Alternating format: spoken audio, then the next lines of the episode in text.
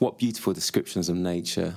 I'm Roger, and this is Bookshook, and today's podcast is all about the first half of Where the Crawdads Sing by Delia Owens. So, the idea of the podcast is that we'll read a book together each month. Halfway through the month, I'll share my thoughts and yours on the first half of the book, maybe make a few predictions. And then at the end of the month, when the book is done, we'll decide whether it's a book we'd recommend to a friend or not. Of course, you don't have to read anything at all. If you're into Audible, then you can listen to the book, or you can do neither, of course, and just join me for the ride. I'll be summarising what happens in the book just for you, but beware, there may be spoilers. Welcome to Bookshook.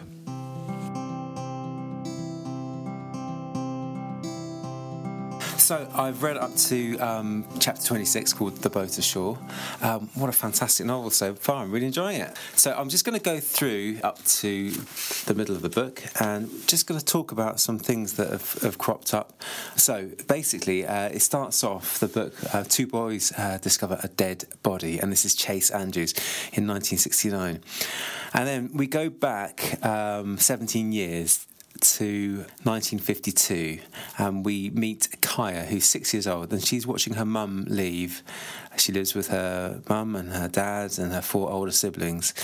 And her brother Jody, who's 13, so quite a bit older than her, consoles her. And he says, Don't worry, she will come back. And the marsh where she lives is a very, very inhospitable place. Poor Kaya, I, I really hope her mum returns. We've got this wonderful evocation at the beginning of this, this marsh, and maybe it was a mean country, but not an inch was lean, um, is one of the quotes right in the, the very first chapter. Um, the family is truly broken up. Quote, the two older sisters cooked a supper of red beans and cornbread, but no one sat to eat at the table as they would have with Ma. Each dipped beans from the pot, flopped cornbread on top, and wandered off to eat on their floor mattresses or the faded sofa. That's just a, such a, a tragic um, quote about this, this family that is, broken up. So Pa had been violent to Ma, and uh, she she doesn't return, and then Jody leaves, and then Kaya is all alone. But then her father does return eventually and burns all of her mother's things. Kaya has to do all the jobs around the shack. She has to do the shopping. She goes to the village of Barkley Cove. And where, when she does go there, she's referred to as swamp trash. There's a very derogatory term that's used for the people that live in the swamp. And she celebrates her birthday alone. Then we fast forward to uh, back to 1969, and we've got Steve and Benji, who they, they discover Chase's body. An inspector and the doctor are surprised by the lack of footprints when they go to the crime scene, and it seems yeah, this someone may have fallen off this this very high um, fire tower in the swamp. And then we go back to when Kaya's young. There's a lady called Mrs. Culpepper who fetches Kaya for school, but she hates school. She has a terrible time. So she runs uh, from the Culpepper's car when it appears at home the next day. And she says to herself, I'll educate myself. And there's a lovely quote where she explains how she's going to do this. I can already coo like a dove, she told herself, and lots better than them, even with all their fine shoes. She went to school and she didn't have any shoes, and the, all the other people sort of laughed at her. Kaya steps on a nail and she treats her wound herself. She sort of treats her wound with um, mud from the swamp. Pa drinks and gambles. He's an absent father. He doesn't help her at all. And she listens each morning for her mother, but ultimately, quote, the marsh became her mother. And then we fast forward again to the murder scene. Chase's body is retrieved. The officers investigate the tyre and they discover there's an open grate. So they speculate on the cause. Either they jump to conclusions here that either there's womanizing, so there's a jealous husband perhaps, or perhaps the person was in debt, but they don't mention suicide, which is interesting. We jump back to Kaya a few years earlier. So Pa goes away for a few days to try to claim some military compensation for his injuries. And then Kaya steals his boat and she drives by a boy fishing called Tate. And she becomes really lost, but this Tate boy rescues her. Uh, there's a storm coming. And then the point of view in the story changes to Tate, and uh, we see him helping his father, who's a fisherman called Scupper, and he's unloading the catch with him. And the relationship between the father and son is so different to that of Kaya and her father they discuss poetry and he explains how important it is to behave correctly. And then um, Mrs. Singletary, who's, who runs one of the shops, shows an interest in Kaya. She keeps asking questions, and Kaya feels like she has to cover up. She's worried she's going to be uh, taken by the authorities, either to school or, or something like that, or someone will find out that she's in a bit of a predicament. She doesn't want that to happen. She replenishes the gas in her boat, and then Pa returns, and he's thankful for the, the food that Kaya's cooked for her. And she asks him to go fishing. He seems to be in a very good mood, and he agrees. And uh, she says she has, quote, a little shred of family and the relationship with Pa does improve, and he gives her his World War II knapsack. Quote, We weren't always poor, and he explains how his, his Pa's grandmother, or his grandmother, sorry, wore, quote, rich bonnets. So they, they, they originally uh, came from this place called Asheville, which was quite a quite a rich area. Let me just find a quote. Kaya and Pa cast some more their lines swishing over soft yellow pollen, floating on the still water, and she thought that she was the end of it. But he added, Someday I'll take you to Asheville, should have been yours. Then we go back to the crime scene. There's no fingerprints, data of any any type at the tower. The officers have decided rather rashly that it is murder, and rumours abound. It may have been Lamar, um, who was jealous when he discovered Chase with his wife. But no one really knows. And we go back to Kaya again. Pa takes Kaya to a restaurant, um, and the community thinks she's dirty. Couldn't you read the sign that um, you have to have shoes and, a, and dress well? And we find out that Pa used to beat um, Kaya, a quote, drink, shout, hit. And then Ma sends them a letter, but Pa burns it. And in, in outrage, she, she, he, he's disgusted that she's sent any kind of letter, but Kaya wishes she hadn't shown it. Pa leaves for many days, probably for good. Uh, Kaya is very hungry, so she considers giving herself up to the authorities. Um, but there's a lot of reasons that, that she, she doesn't want to do that. Um, quote, but after thinking a minute, she said, No, I can't leave the gulls, the heron, the shack, the marsh is all the family I got. Kaya sells mussels uh, to, to a character called Jumpin for money and gas, and, and that feels good. She, she's happy to do that. Kaya now turns 15 and she's her pa is still gone and she explores the marsh she she fingers uh, the one remaining dress the sort of symbol of her mother quote one evening kaya slipped the pink and green flowery sundress the one ma had worn to church from the wire hanger for years now she had fingered this beauty the only dress pa didn't burn kaya pulled the dress over her head down her thin frame the hem came almost to her toes. That wouldn't do. She pulled it off, hung it up to wait for another few years. It'd be a shame to cut up, wear it to dig mussels. It's a real symbol of her mother, this dress. So later on, she sees a group of children playing and she thinks to herself, How do I get into that group? She brings mussels for Jumpin, but he already has his quota, so she tries to sell him some smoked fish and he takes them, feeling sorry for her. And he speaks to his wife, Mabel. This is Jumpin. Quote, Lord, we got to do something about that child. And Mabel um, thinks about some charity, perhaps, because she's a churchgoer. Now, Kaya, whilst gardening, she finds a hair brooch of her mother's. And, and again, this is a, a really, these symbols of her mother, the dress, the brooch, become very important to her throughout the novel. Quote, she swiped it gently against her overalls until all the grit fell clear, as if reflected in the cheap artifact. Ma's red mouth and dark eyes were clearer than they had been in years.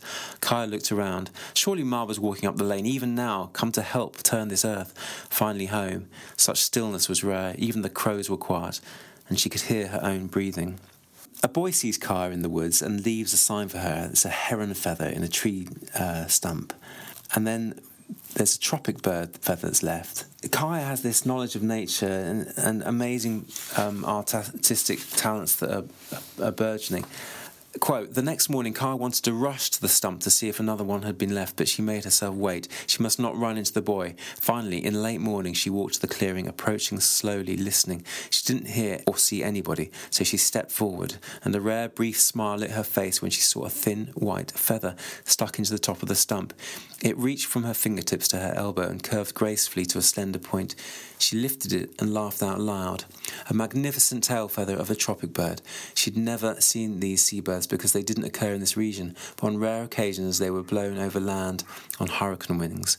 Kaya's heart filled with wonder that someone had such a collection of rare feathers that he could spare this one. Since she couldn't read Ma's old guidebook, she didn't know the names for most of the birds or insects, so made up her own. And even though she could write, Kaya had found a way to label her specimens. Her talent had matured, and now she could draw, paint, and sketch anything, using chalks or watercolours. From the five and dime, she sketched the birds, insects, or shells on grocery bags and attached them to her samples. That night, she splurged and lit two candles and set them in saucers on the kitchen table so she could see all the colours of the white, so she could paint the tropical bird feather. Her artistic skills are really coming on, and her knowledge of nature and her love of nature is, is really shown, I think, in that passage. She's taunted by a group of boys later that call her uh, Miss Missing Link. And then we jump forward to um, the murder scene.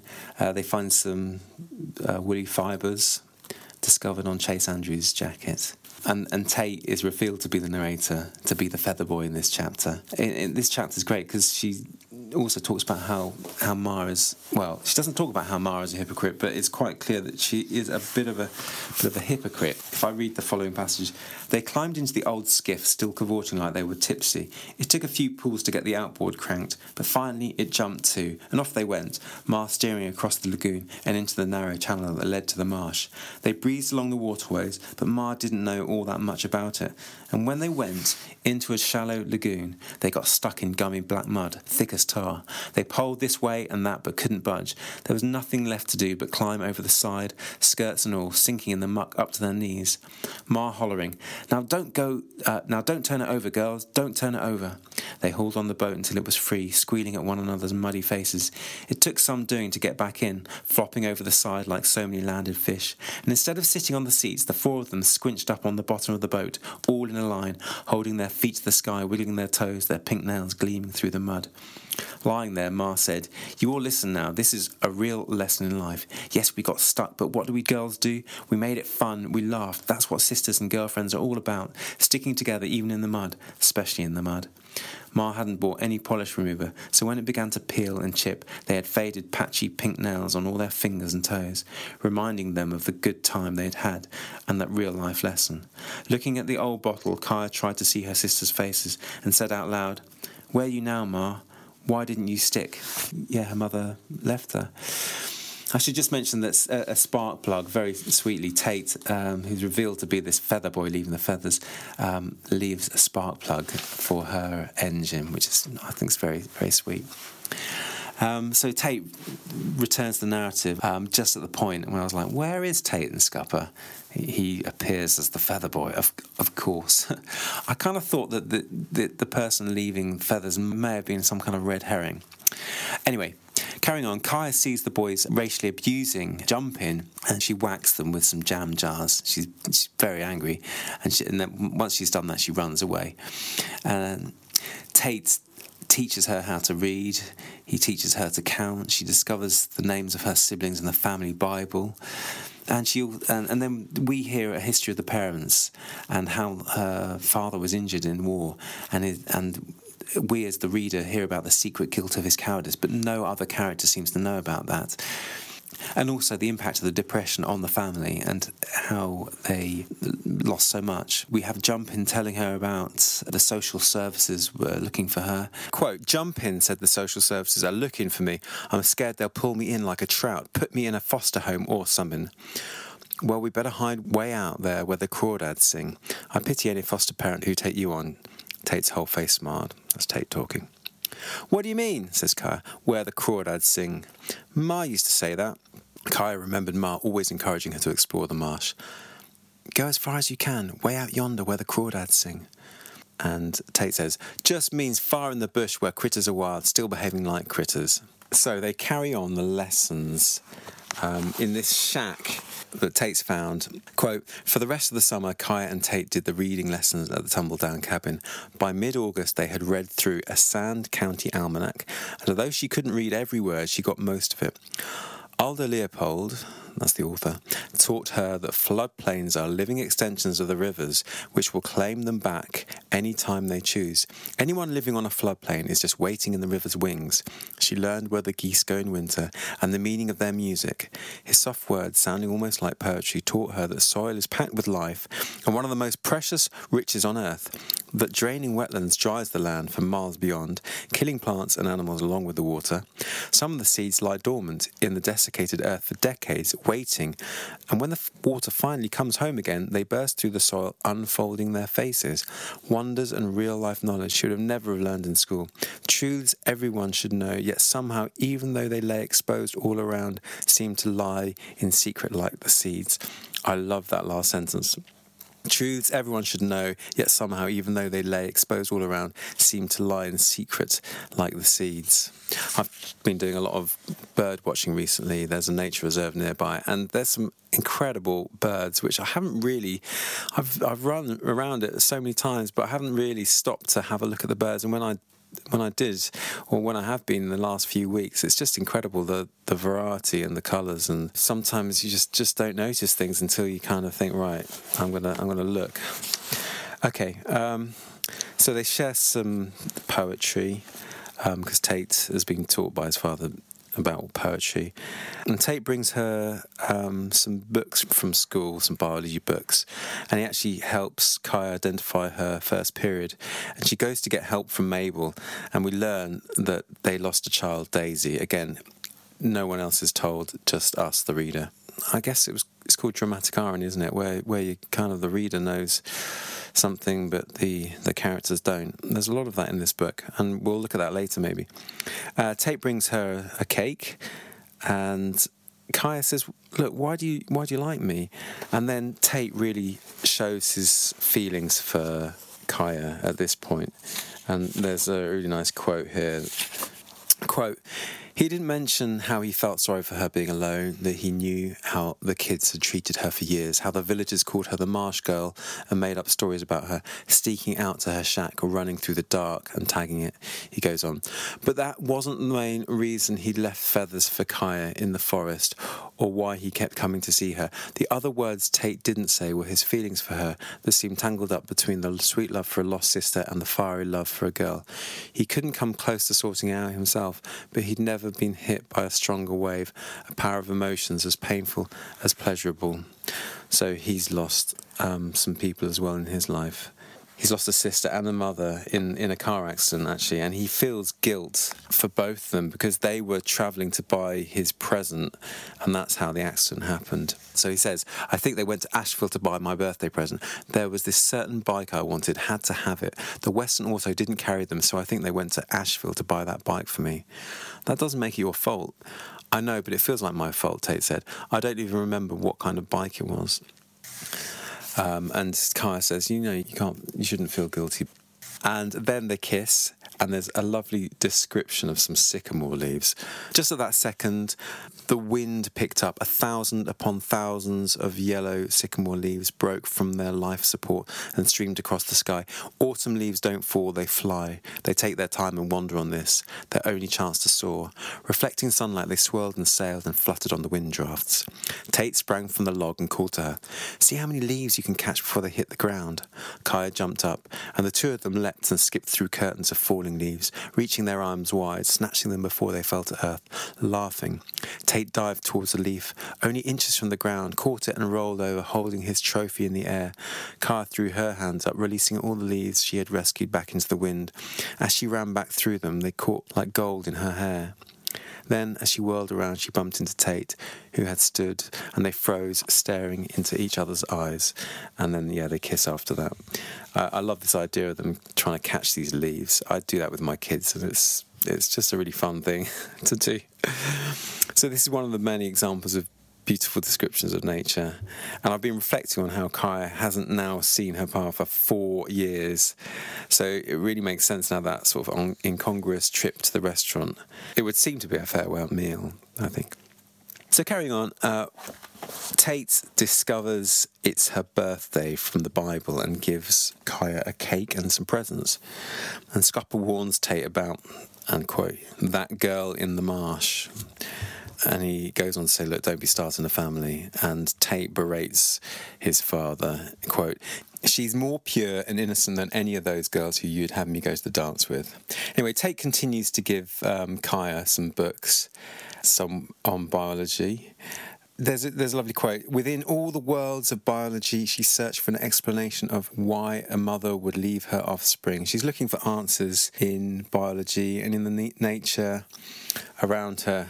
So they celebrate Christmas together. He gives um, Webster's Dictionary with nature in the pages, so some uh, feathers and all sorts of things. It's a really beautiful present, and they get intimate. But the but Tate protects her from making love in case she gets pregnant. And Tate says goodbye. He's going to do marine biology at college. She's uh, pretty unhappy about that, to say the least.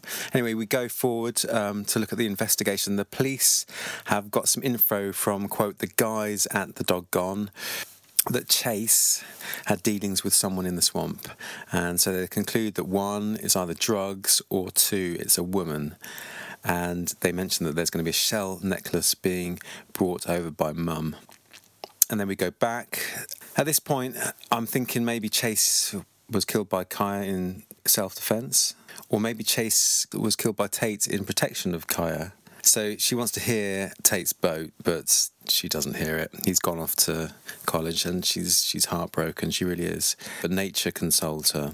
And now Kai is 19. Um, she sees this character called Chase Andrews, and she decides that she quite likes him. He's uh, with on the beach with with all his friends. Uh, Chase invites her on a boat trip, and she reflects on how Tate could have any woman.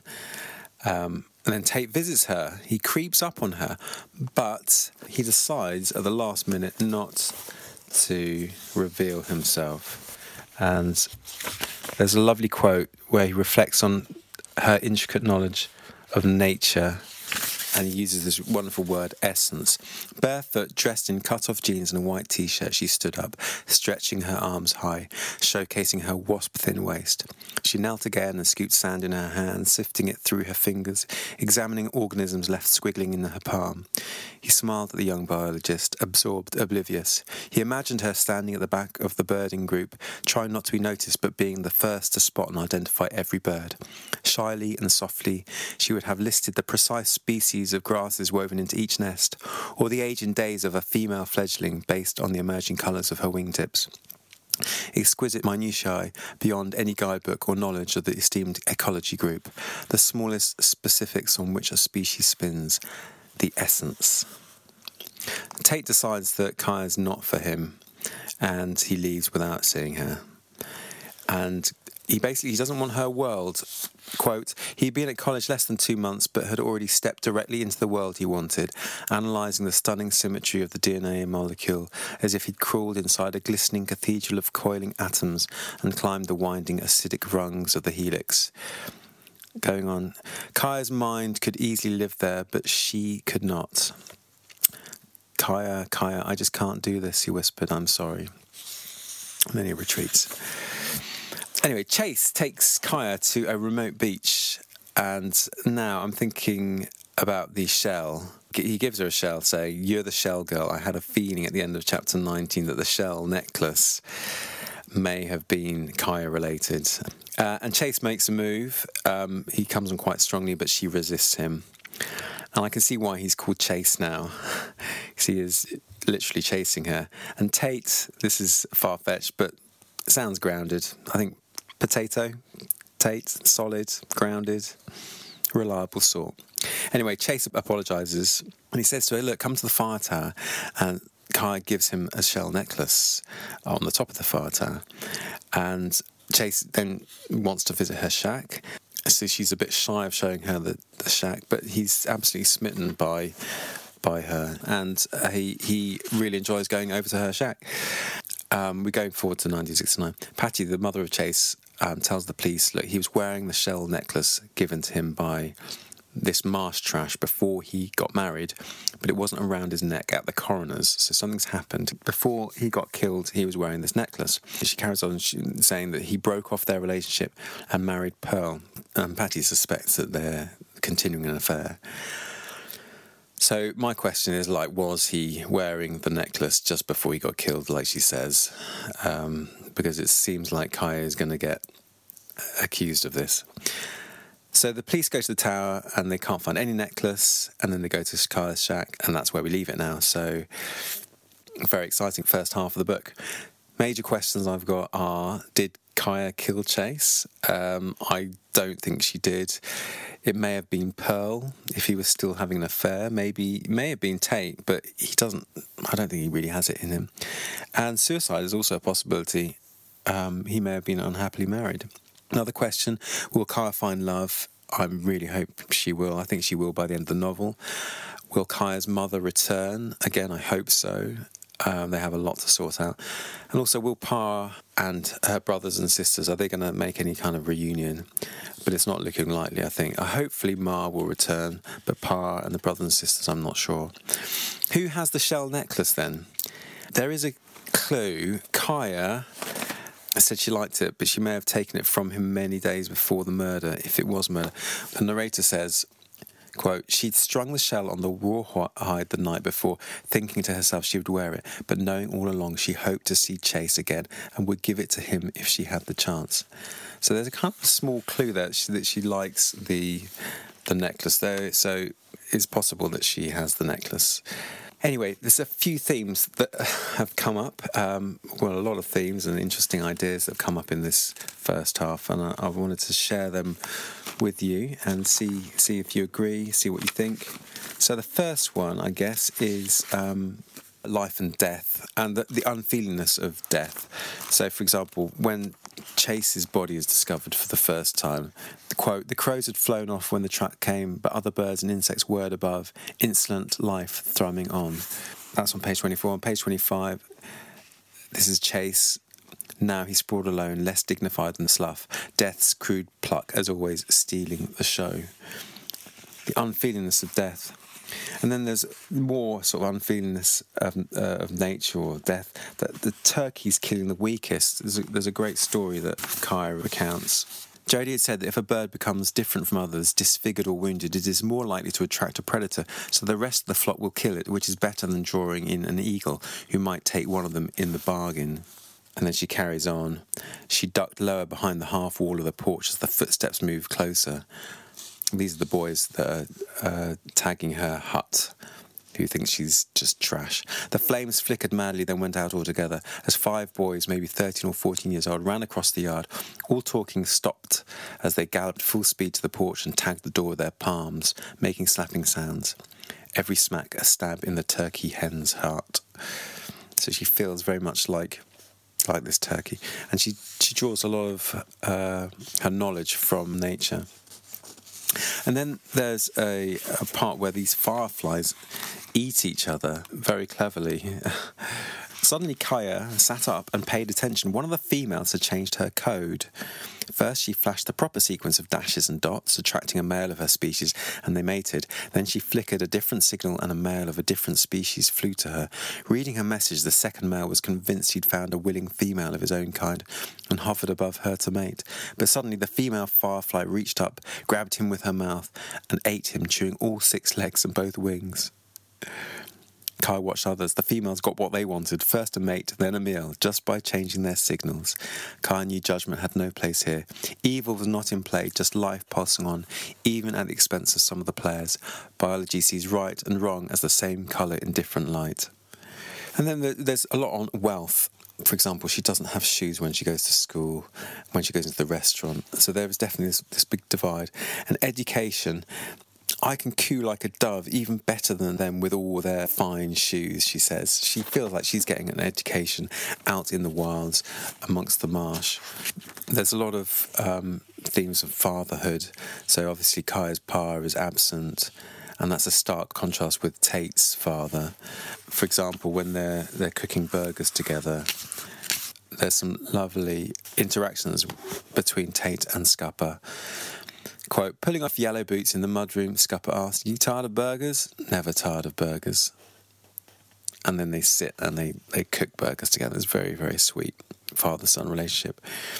And parenthood in general is very different between the two.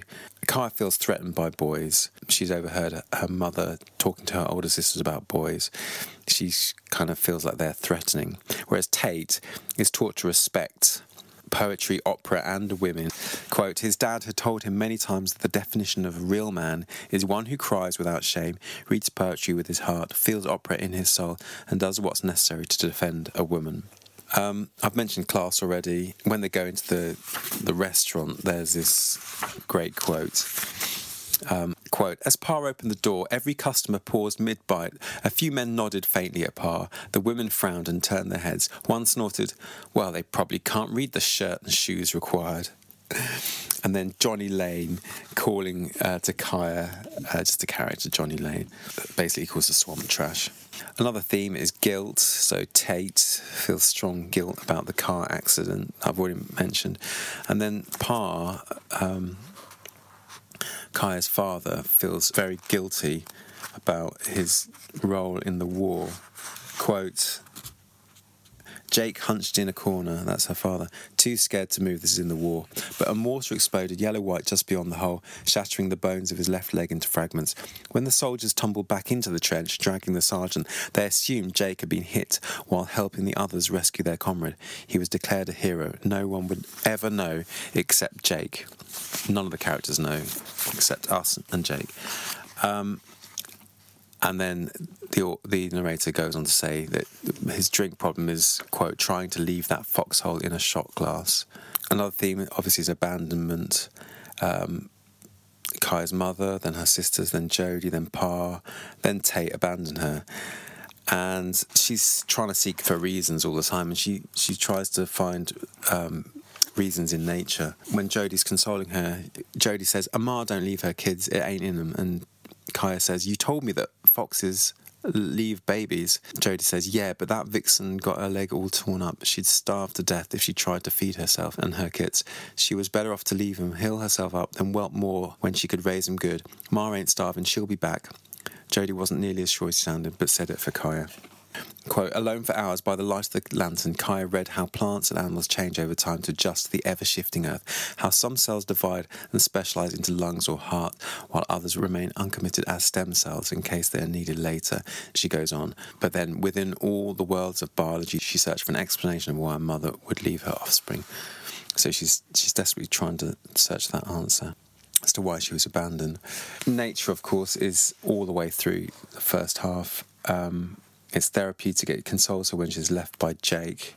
Quote, she didn't note the time of moonrise or when a great horned owl took a diurnal dive at a blue jay. From bed, she heard the marsh beyond in the lifting of blackbird wings, but didn't go to it. She heard from the crying songs of the gulls above the beach calling to her, but for the first time in her life did not go to them. She hoped the pain from ignoring them would displace the tear in her heart. It did not. Suddenly, the sun, full, bright, and glaring, struck her face. Never in her life had she slept until midday. She heard a soft rustling sound, and raising herself onto her elbow, saw a raven sized Cooper's hawk standing on the other side of the screen door, peering in. For the first time in days, an interest stirred in her. She roused herself as the hawk took wing. Finally, she made a mush of hot water and grits and headed to the beach to feed the gulls. When she broke onto the beach, all of them swirled and dived in flurries, and she dropped to her knees and tossed the food on the sand.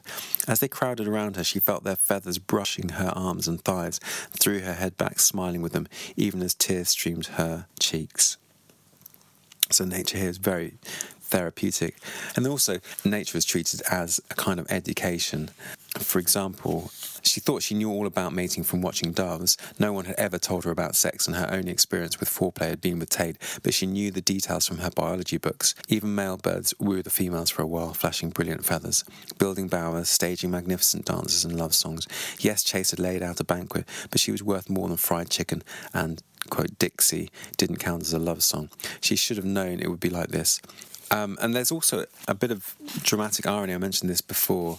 So there's lots of times when we know something but a character doesn't. So Pa's guilt, for example, and Tate visiting Kya but her not knowing um, as he decides, you know, she's just not for me.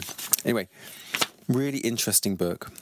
I'm really looking forward to um, reading the second half, find out how the murder proceeds and whether Kya is going to be implicated. I'm sure she will, but how she's going to get off, hopefully, and um, find love. Thank you for listening. I look forward to seeing you in a couple of weeks. Bye.